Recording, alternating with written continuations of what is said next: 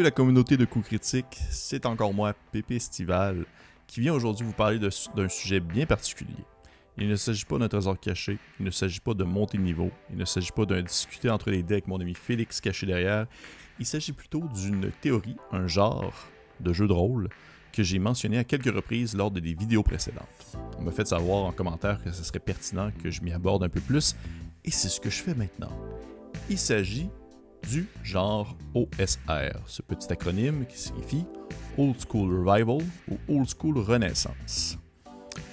Juste une petite parenthèse avant de commencer, je n'ai pas euh, la science infuse sur le sujet. C'est quelque chose de très personnel, c'est quelque chose aussi qui est très nuancé et flou et qui va être différent que ce soit pour moi, que ce soit pour mon voisin, que ce soit pour euh, une connaissance. le OSR n'est pas coulé dans le béton, il est euh, personnifiable, personnalisable plutôt. Et euh, euh, c'est quelque chose qui va, être très, euh, qui va être très fluctuant dans le temps et qui va être interprété de manière différente. Donc, ce que je dis là, c'est vraiment, ça ne regarde que moi, ça regarde des gens qui sont d'accord avec moi. Pour les autres, il y a d'autres vidéos explicatives, d'autres personnes qui vont avoir des opinions divergentes et aussi des vidéos sur avec des personnes qui vont, des youtubeurs qui vont approfondir euh, le sujet vraiment dans son, centre, dans son cœur et qui vont pouvoir euh, expliquer euh, l'historique de tout ça. Moi, ce que je fais ici, c'est vraiment une vidéo d'introduction pour les personnes qui ne connaissent pas du tout le genre et qui se questionnent sur qu'est-ce que l'OSR. Pour commencer, pour faire une base, vraiment quelque chose de solide pour débuter le tout, on va dire que l'OSR, c'est un genre de jeu qui va rappeler les premiers jeux de rôle qui ont été faits à la fin des années 70 et au début des années 80, ainsi que la littérature de l'époque qui a inspiré Gary Gygax à créer Donjons Dragons et etc. on parle par exemple euh, les romans de Jack Vance et compagnie. Donc il va avoir un côté thématique, mais aussi un côté mécanique, parce que ça va rappeler aussi mécaniquement les, les premiers jeux de cette époque-là. Mais à la manière de miroir déformant, ça va être changé, ça va être modifié, ça va être mis au goût du jour, dont l'aspect renaissance ou revival. Ce n'est pas seulement old school. Au début des années 2000, Wizard of the Coast a fait ce qu'on appelle le OGL, Open Game License, qui permet à tout le monde de prendre le système des vins de, de, de Donjon Dragon et de le modifier, de le mettre un peu à sa sauce et de faire un peu ce qu'on veut avec tout en, respectant certains copyrights, certaines règles euh, à ne pas, euh, dans le fond, euh, transgresser pour ne pas subir une poursuite pour justement pour avoir copié ou avoir fait une mauvaise utilisation du genre. Donc, il y a ces règles-là qui ont été mises, dans le fond, aux mains de tous et qui peuvent dès lors être utilisées pour la création de jeux OSR qui s'inspirent des premières règles de Donjon Dragon. Donc, il y a plusieurs jeux OSR qui vont être du D20, mais pas que. Il y a beaucoup d'autres jeux OSR qui vont être d'autres styles, qui vont utiliser des D6, qui vont utiliser même des dés de pourcentage. Bref, ce n'est pas nécessairement exclusif à un seul style et c'est très aussi euh, interprété de manière différente selon euh, l'individu qui s'intéresse sur le sujet. Mais tout de même, je dirais qu'il y a quatre grands principes à dire pour pouvoir vraiment euh, considérer que le jeu va être de style OSR. Quatre principes qui euh, vont se retrouver à l'intérieur de celui-ci dans sa mécanique, dans sa manière d'être perçu, euh, mais qui n'est pas non plus exclusif, dans le sens que c'est possible que vous trouviez un jeu qui serait considéré comme OSR et qui ne comporterait que euh, trois des quatre principes, ou même seulement deux, même peut-être que quelqu'un va sortir un principe cinquième. C'est tout simplement pour dire que c'est pas, euh, pas le couler dans le béton, c'est ma manière de percevoir les choses. Premier principe, pour qu'un jeu, on considère que celui-ci soit OSR, il s'agit de la décision du maître de jeu plutôt que les règles élaborées. J'explique. Dans un jeu OSR, souvent, il va y avoir moins de règles déjà. Les caractéristiques, il y a moins de, caractéristiques, de compétences, d'éléments à prendre en considération sur la feuille de personnage pour le joueur, mais aussi pour le DM dans sa section du livre concernant ses règles à lui. Il y a moins d'éléments qui sont mis en jeu. Même si oui, il y en a, il y a une base, il y a un, on va dire en quelque sorte, une espèce de un filet sauvetage qui va pouvoir euh, attraper le DM si jamais il se passe quelque chose et qui doit se référer à une règle. Il y a des éléments à prendre en considération, mais une bonne partie de celles-ci vont être euh, on dire, associées au fait que le DM va avoir une discussion avec les joueurs, échanger avec eux, euh, euh, avoir dans le fond des, comparatifs, des expérimentations, de l'observation qui va être fait, alors que ce dernier va vouloir, le DM bien sûr, va vouloir mettre de l'avant, on va dire certaines situations, sans nécessairement toujours devoir se fier aux règles qui sont écrites dans l'ouvrage OSR. Donc, on prend par exemple un joueur qui va vouloir monter un muret de pierre et euh, dans un certain type de jeu, le DM va devoir prendre en considération le fait que ben, il mouille, c'est difficile, euh, il y a des règles écrites, il va y avoir des règles écrites qui vont être vraiment mis textuellement dans l'ouvrage, comme quoi il faut qu'il prenne en considération tel, tel, tel, tel élément. Bien sûr qu'il y a beaucoup de DM, dont moins compris dans certains jeux, je vais mettre ça de côté puis je vais y aller justement avec le, le gros bon sens et c'est ce que le jeu OSR met de l'avant surtout, c'est-à-dire le gros bon sens du DM c'est que tout va être beaucoup plus dans une conversation entre le DM et le joueur, et euh, c'est dans le contexte où est-ce que le DM va être égalitaire euh, envers les difficultés qui vont être mises euh, sur les joueurs. il faut s'y tenir aussi également, essayer d'avoir une espèce d'approche logique sur la manière de voir la chose, sur la manière de percevoir les différents dangers qui vont être mis dans les pattes des joueurs. tout ne va pas se régler nécessairement tout n'est pas pris en considération dans des statistiques ou dans des, dans des additions, des soustractions, des multiplications. On y va surtout avec le feeling, le ressenti, l'échange, l'observation, bref. Plus de nuances, moins de règles à ce niveau-là, plus de simplicité en lien pour le DM. Et plus de simplicité pour le DM dit aussi plus de simplicité pour le joueur. Et on arrive au deuxième point qui est la ruse du joueur plutôt que les statistiques de personnage. Dans certains jeux, le joueur va avoir des pouvoirs, va avoir euh, des additions qui vont se faire selon des compétences, selon des caractéristiques, selon des objets magiques qu'il va avoir. Et dans l'exemple du muret, le joueur peut avoir par exemple un modificateur de plus 3 en force, plus 4 en acrobatie, euh, plus le bonus qui va être donné par ses bottes magiques, plus le fait que c'est un, rôdeur niveau 4 et qui va euh, faire une addition de plein de chiffres qui va mener à un beau bonus pour pouvoir accomplir un, challenge qui n'en demandait pas tant, par exemple. Et bien, dans un jeu OSR, comme je l'ai mentionné, moins d'éléments à prendre en considération sur la feuille de personnage. Ainsi, on demande beaucoup plus aux joueurs de discuter avec le DM, d'échanger sur la résolution du problème, c'est-à-dire le muret, plutôt que de se fier à ses caractéristiques, que de se fier à ses statistiques et à ses capacités magiques. Ainsi, le joueur va plus discuter essayer de trouver une solution, décrire un peu comment est-ce qu'il pourrait s'y prendre pour monter le muret, trouver une faille dans les roches ou placer ses doigts, euh, accrocher une corde à sa taille et, l'accrocher après des, morceaux de rocher, euh, dans le fond, des, excroissances rocheuses qui sortiraient du mur pour pouvoir être sûr de ne pas tomber, et etc. Donc, le but, c'est de pouvoir euh, mettre de l'avant, si on veut, une, une, certaine ruse, une certaine résolution de problème qui va se faire par le dialogue et euh, si jamais ça ne fonctionne pas, eh bien toujours, il y a le filet de sauvetage, qui sont les règles, qui sont le jet de dés qui peut être demandé à ce moment-là, parce que, au final, le DM, dans son travail, il ne va pas non plus être euh, euh, trop exigeant envers un joueur qui a des capacités ou une certaine limitation concernant sa réflexion, sa résolution de problèmes ou un, un manque d'imagination. Le DM ne va pas, dans le fond, profiter de cet élément-là pour pouvoir essayer de, lui couper l'herbe sous le pied ou de, le faire échouer son jet. Parce que, veut pas, il y a justement le côté égalitaire, il y a les règles pour pouvoir résoudre un problème si, admettons, on se rend compte que le joueur a un peu de difficulté, n'a pas trop été convaincant dans ses choix ou, euh, dans le fond, dans sa description. Donc, on peut lancer le dé et ainsi laisser, si on veut, le, destin entre les mains de, la capacité euh, mécanique et statistique euh, du personnage, par exemple. Fait c'est pour ça que le, tout va fonctionner beaucoup plus sur l'échange.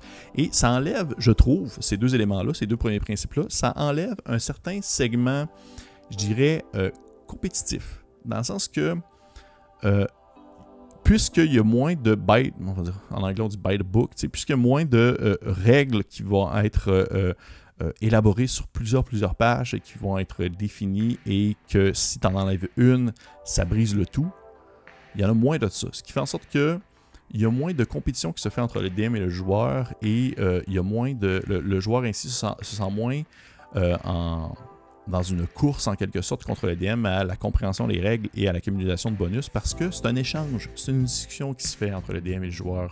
C'est voir essayer de qu'est-ce qu'ils peuvent qu'est-ce qu'ils peuvent se dire entre eux qui va favoriser la résolution de problèmes qui va se présenter aux joueurs. Et je trouve que ça demande une, belle empathie. Ça demande une certaine capacité aussi d'introspection, de discussion. Et c'est un, type, si on veut, une approche particulière qui, je crois, peut être difficile pour certains, surtout pour les gens qui ne sont pas habitués.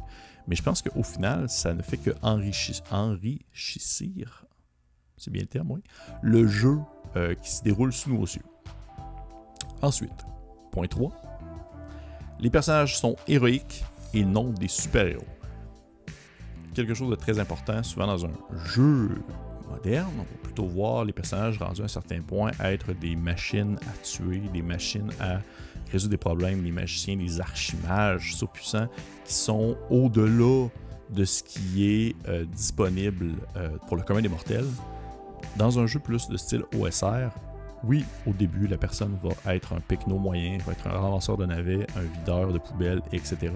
Et à mesure qu'il va vivre des expériences, il va devenir quelqu'un, il va devenir personnage, un héros, mais il ne va pas être un super-héros. Il va avoir une compétence, des capacités limitées. Il va avoir des objets magiques qui vont lui permettre d'accomplir certaines choses, mais tout ne va pas, euh, dans le fond, se, résoudre uniquement par sa magie qu'il va avoir élaborée avec le temps. Il ne va pas être un, espèce de, jack of all trades, comme on dit, un couteau suisse où est-ce qu'il va être capable de tout faire et tout accomplir. Il demeure tout de même un humain un peu plus haut que la moyenne, mais un humain mortel, tangible, qui peut être euh, affecté par des problèmes du quotidien et qui euh, n'est pas à l'abri du danger et de la mort. Et ça, arrive à mon quatrième point, pour faire un, point entre, pont entre les deux, c'est-à-dire des situations réalistes plutôt que équilibrées. Et ça, je sais qu'il y a beaucoup de personnes, je pense, qui vont être en désaccord avec ça, puis c'est bien correct. Comme je vous dis, pas ce que je vous dis là, ce n'est pas une manière de faire euh, qui fait en sorte que si vous ne faites pas ça, vous êtes en, vous êtes en tort. C'est vraiment plus ma perception personnelle de, la situation et ma perception personnelle de l'OSR et de ce que je considère comme étant les qualités de celui-ci. Parce que pour moi, ce sont des qualités. Quand on dit situation réaliste plutôt qu'équilibrée, ça veut dire que les dangers que les joueurs vont rencontrer au courant d'une partie ne vont pas, euh, dans le fond, grandir et s'échelonner à mesure que les joueurs vont monter de niveau. Ils vont avoir, il va avoir des problèmes, des difficultés, que ce soit des monstres, que ce soit des puzzles, que ce soit des pièges, que ce soit des rencontres euh, de dialogue qui vont être de difficulté moyenne, égale aux joueurs. Il va en avoir qui vont être plus faibles, il va en avoir aussi qui vont être plus hautes. Et ça, autant dans un, on va dire d'un point de vue d'un module préfet, à l'intérieur d'un module préfet, autant dans une création aléatoire. Ça va se retrouver dans les deux. Dans un module préfet, souvent, admettons que c'est un, X-Crawl euh, ou, vraiment comme un module, un donjon à suivre, c'est possible que les joueurs vont croiser, vont tourner un coin, puis ils vont tomber face à face avec une créature ou un problème qu'ils ne peuvent, euh, dans le fond, battre au moment où est-ce qu'ils la rencontrent. C'est possible que, admettons que euh, le donjon soit fait pour des levels 1 à 3, ben direct en partant, ils tournent au mauvais coin, puis ils tombent sur un monstre qui est pour les level 3, puis eux sont niveau 1, puis c'est sûr qu'ils vont se faire manger la face s'ils ne s'en vont pas eh bien, euh, dans le fond, ça veut montrer que il n'y a pas que la réussite, mais il y a aussi, dans le fond, euh, que, on va dire, non, c'est pas vrai, je, vais me reprendre ma phrase, il n'y a pas que de l'échec. La réussite peut se trouver autrement que dans la combativité qu'il va avoir face à un ennemi. Éviter un ennemi, ça peut être une réussite. S'enfuir, ça peut être une réussite en soi. Euh, le, le, battre par la ruse, ça peut être une réussite. Dans le sens que tout danger n'est pas à être affronté directement, parce que tout danger n'est pas euh, égal à nos capacités. C'est quelque chose de plus réaliste. Et ça, comme je le mentionne, c'est beaucoup plus présent dans, ça va être présent dans les modules, mais aussi dans la génération aléatoire, parce que, un jeu OSR va avoir énormément de tables, il va avoir de la, de la description aléatoire, il va avoir de la pige de X-Crawl, ça veut dire des déplacements sur des hexagones pour savoir qu'est-ce qui se trouve sur tel hexagone. Et c'est possible que le DM, parce que lui aussi va découvrir en même temps que les joueurs qu'un danger va être beaucoup trop gros pour les joueurs, eh bien, euh, il va le piger, puis il va faire oh, ben écoute, non, vous, vous rentrez dans la grotte, puis il y a une chimère de 28 pieds qui vomit des moustiques géants. Ben, rendu là, ça a été choisi au hasard, c'est pas équilibré, c'est réaliste, parce qu'il y avait autant de chances de piger ça que de piger euh, un gobelin qui lui manque, euh, dans le fond, les deux yeux, par exemple. Fait qu'au final, c'est que le, le, danger qui va être présent va peut être déséquilibré, va être équilibré, dans le sens qu'il peut être plus bas, plus haut ou égal, mais au moment où les joueurs peuvent le rencontrer, il peut être euh, vraiment trop fort pour eux. Ça en vient aussi au fait qu'au point 3, les joueurs ne sont pas des super-héros, ils sont des héros. Souvent dans un jeu OSR, les personnages vont être beaucoup plus squishy, vont être beaucoup plus mortels, ils vont euh, être plus près de la mort. Et je sais que pour plusieurs personnes, c'est un frein au style parce que ça peut faire en sorte que le développement de personnage, euh, on peut le sentir presque un peu inutile. Dans le sens que pourquoi est-ce que je, j'approfondirais euh, l'histoire de mon personnage alors que celui-ci peut mourir sur le coin d'une table en dedans de, de, 15 minutes? Je comprends. Pour de vrai, je ne suis pas en désaccord avec cette affirmation. Pour ma part, pour ma part, j'ai plus, je me sens plus impliqué dans une histoire dans le contexte où est-ce que le danger va être très omniprésent et que je pourrais euh, claquer du jour au lendemain alors que j'ai ouvert la mauvaise porte ou que j'ai descendu le mauvais donjon. Je me sens plus impliqué dans ces moments-là et euh, je crois qu'un n'exclut pas l'autre dans le sens que je je, peux croire que certains jeux OSR vont être capables d'apporter une certaine nuance, si on veut, à la mortalité qui peut être présente dans un jeu et ainsi encourager certains individus à approfondir euh, les traits de personnalité et l'histoire de leur personnage en sachant qu'ils pourraient survenir un peu plus longtemps que la moyenne des ours, tout simplement. Donc, c'était mes quatre points. Je vais les redire rapidement. On parlait de décision du maître de jeu plutôt que des règles élaborées la ruse des joueurs plutôt que les statistiques des personnages. Ces deux points-là, je les mets ensemble parce que justement, ça, ça met de l'avant une certaine discussion, moins de règles, plus d'échanges. Les personnages héroïques sans être des super-héros, ainsi que des situations réalistes plutôt que équilibrées. Et ça aussi, ces deux derniers points, je les mets ensemble, dans le sens où est-ce que le danger va être présent, il peut être euh, insurmontable au moment où on le rencontre, parce qu'on demeure des humains tout de même très mortels et nos capacités sont limitées malgré les efforts qu'on peut faire.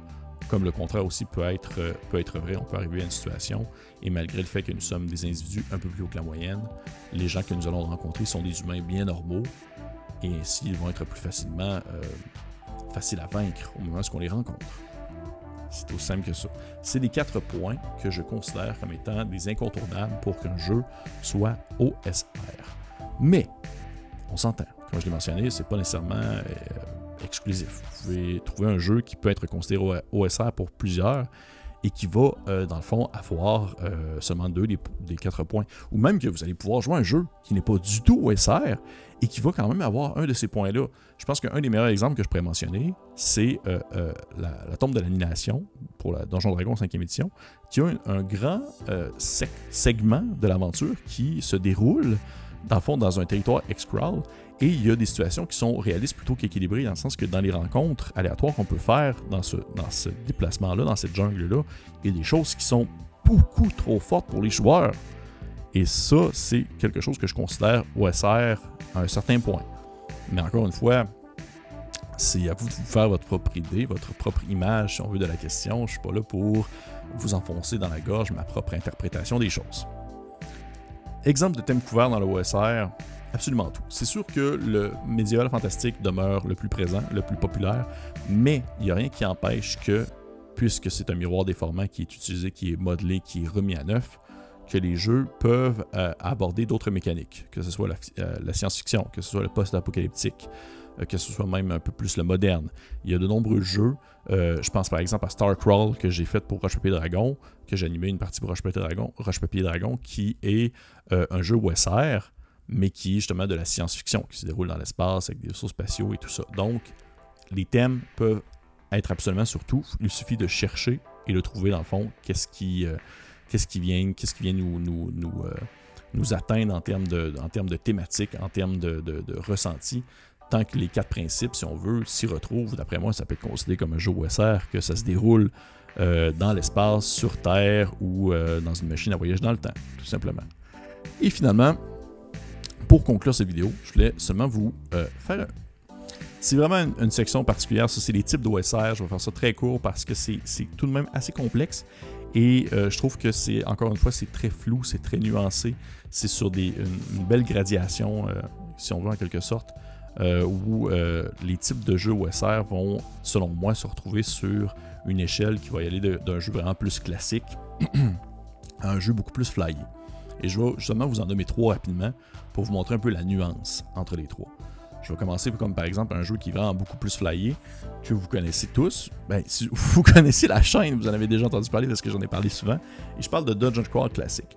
Dungeon Crawl Classic est un jeu OSR, mais qui est vraiment sur la ligne de sortir du style, mais qui demeure tout de même parce qu'il y a beaucoup d'éléments. Les quatre, les quatre principes sont à l'intérieur. C'est-à-dire que pas de, pas de compétences, peu de caractéristiques. Euh, dans le fond, les personnages sont tout de même très squishy. Euh, les personnages sont surtout héroïques avant d'être super-héros, même quand vous êtes quand même beaucoup plus haut niveau. Les situations sont beaucoup plus réalistes plutôt qu'équilibrées. Lorsque vous faites un donjon, euh, je vous assure qu'un donjon préfet de, Goodman's Game, il y a des éléments là-dedans qui sont absolument euh, mortels pour des joueurs de bon niveau, même si des joueurs de bon niveau se lancent à l'intérieur. Mais tout de même, Dungeon Crawl classique a plusieurs éléments qui vont faire en sorte que le jeu va se dissocier beaucoup, on va dire, du vieux style, dans le sens qu'il va avoir. Euh, je pense par exemple au Mighty D du guerrier. Le guerrier peut faire des choses que euh, dans un vieux jeu. Le fonctionnement des sorts, euh, le, fonctionnement de l'entonnoir avec les plusieurs personnages de niveau 0. Bref, des éléments qui font en sorte que ce n'est pas le, ce, n'est pas le, plus typique du style au centre, on va dire quelque chose de, aussi flyé, mais avec des règles un peu moins, un peu moins nécessairement élaborées, mais tout de même très efficaces. Il y a par exemple Morborg, que j'ai aussi déjà parlé sur la chaîne. Morborg est selon moi un jeu OSR qui euh, va euh, très respecter les quatre principes, qui va respecter beaucoup les quatre principes, qui va avoir certains éléments qui vont être flyés un peu à la, Dungeon Crawl classique, que ce soit euh, par exemple des règles optionnelles ou même le fonctionnement de certains certains systèmes magiques, certains donjons, etc. Mais tout de même, dans son cœur, ça demeure un jeu qui est très old school, qui est très classique sur son fonctionnement des vins, sur son système de jeu qui euh, euh, n'est pas euh, révolutionnaire, qui est surtout très efficace, mais qui est aussi très modulable. Et finalement, pour conclure, quelque chose de vraiment plus conservateur, c'est pas négatif de manière que je dis ça, c'est pas du tout péjoratif, un jeu de rôle OSR qui selon moi est vraiment, on va dire dans son en son cœur une, reproduction presque identique, ou du moins identique, du vieux style. Il s'agit de Old School Essentiel. Super jeu que j'ai pas encore abordé sur la chaîne, fait par Necrotic Gnome. Euh, Old School Essentiel, c'est vraiment, dans le fond, une reprise des règles. Pour vrai, c'est la même chose. Une reprise des règles du, BX Expert, un des premiers, premiers euh, versions, on va dire, règles disponibles sur le marché dans les années justement 70-80. C'est une reprise de ces règles-là. C'est exactement la même chose. Même chose, remis à neuf, avec un nouveau design, euh, une approche vraiment plus moderne, une lecture plus moderne, des termes différents pour que ce soit plus clair, pour que ce soit plus, euh, on va dire, euh, facile à prendre en main pour des gens qui ne connaissent pas le style. Et c'est ça que je trouve vraiment la beauté de ce jeu-là, c'est que c'est seulement et purement efficace. Rien d'autre.